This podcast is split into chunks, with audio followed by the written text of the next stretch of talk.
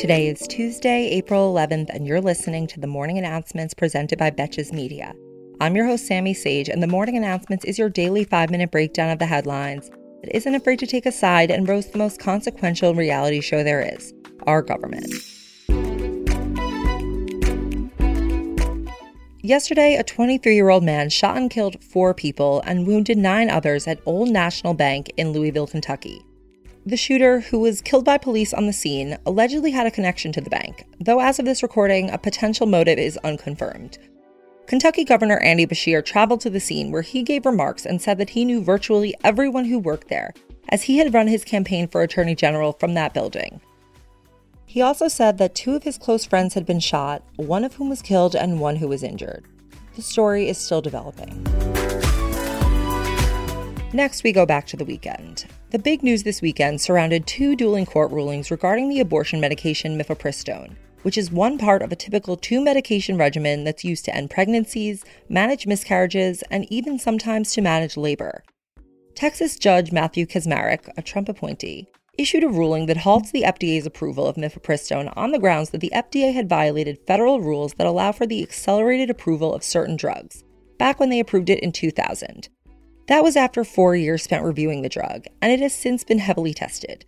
It has actually been found to have a 95% efficacy rate in safely ending pregnancies, and requires medical follow up less than 1% of the time for potential complications.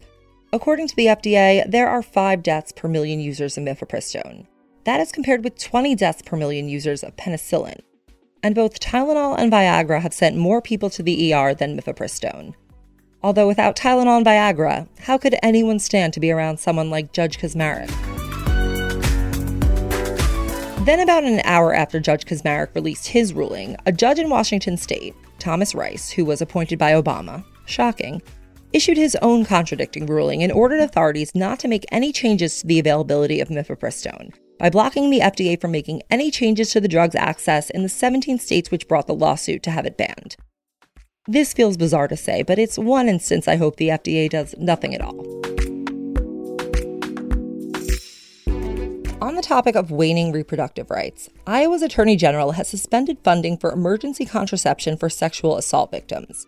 Under Iowa law, the state is required to pay for medical examinations for people who are sexually assaulted, regardless of whether someone reports a crime to law enforcement. The state has also provided payments through its Victim Compensation Fund to pay for Plan B and for abortions following a sexual assault, though the Attorney General has now halted this funding while she says they are reviewing their policy.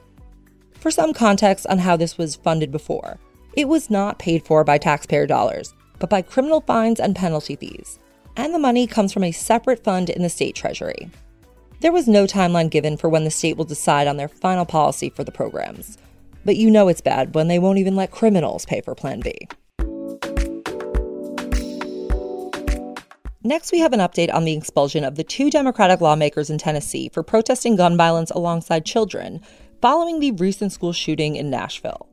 The two expelled lawmakers, Justin Jones and Justin Pearson, are black men, though the third lawmaker who partook in the same protest, Gloria Johnson, a white woman, was spared expulsion by one vote. Their Republican colleagues claim that this is because she had a lesser role in the protest. For example, she didn't speak into a megaphone, Yes, as if you are differentiating between first and second degree murder. The next chapter of the story is that a special election will need to be held to fill the seats for these two lawmakers. But since there is time between now and when a special election can be held, Jones and Pearson can actually be reappointed temporarily by their city councils. And that is already happening. Nashville City Council met yesterday to reinstate Jones, who represents that area, so he will be heading back to the State House prior to that special election and Pearson is expected to be reinstated on Wednesday.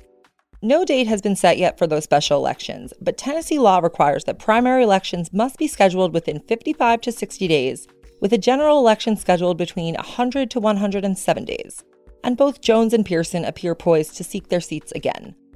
It should make for some very awkward State House cafeteria conversations, at the very least. In case you missed it last week, there has been an American journalist named Evan Gershkovich detained in Russia since March 30th. The 31 year old Wall Street Journal reporter was formally charged with espionage on Friday, with the Russian government claiming that he was collecting state secrets about the military industrial complex for the United States. Gershkovich denied the charges, obviously, and said that he was working as a journalist, or what a dictatorship would call espionage. This situation is actually the first instance of an American journalist being detained in Russia since the end of the Cold War, before Russia was even Russia. In response, Senate leaders Chuck Schumer and Mitch McConnell issued a rare bipartisan statement demanding Gershkovich's release and condemning his detention. TBD if we can expect more of this from the new post concussion Mitch McConnell. And for our final story today, we have an unexpected and very creepy story about the Dalai Lama. Can't trust anyone these days. A video from a public event in northern India has emerged in which a young boy approaches the Dalai Lama and asks if he can hug him. To which the Dalai Lama replies, First here, asking the boy to kiss him on the lips and then to suck his tongue, that's a quote, while sticking his own tongue out.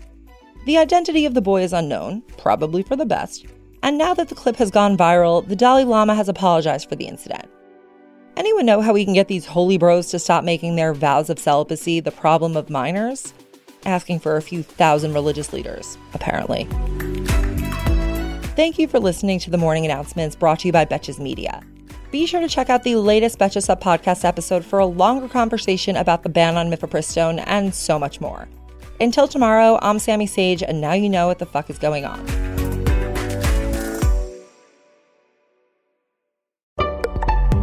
Betches.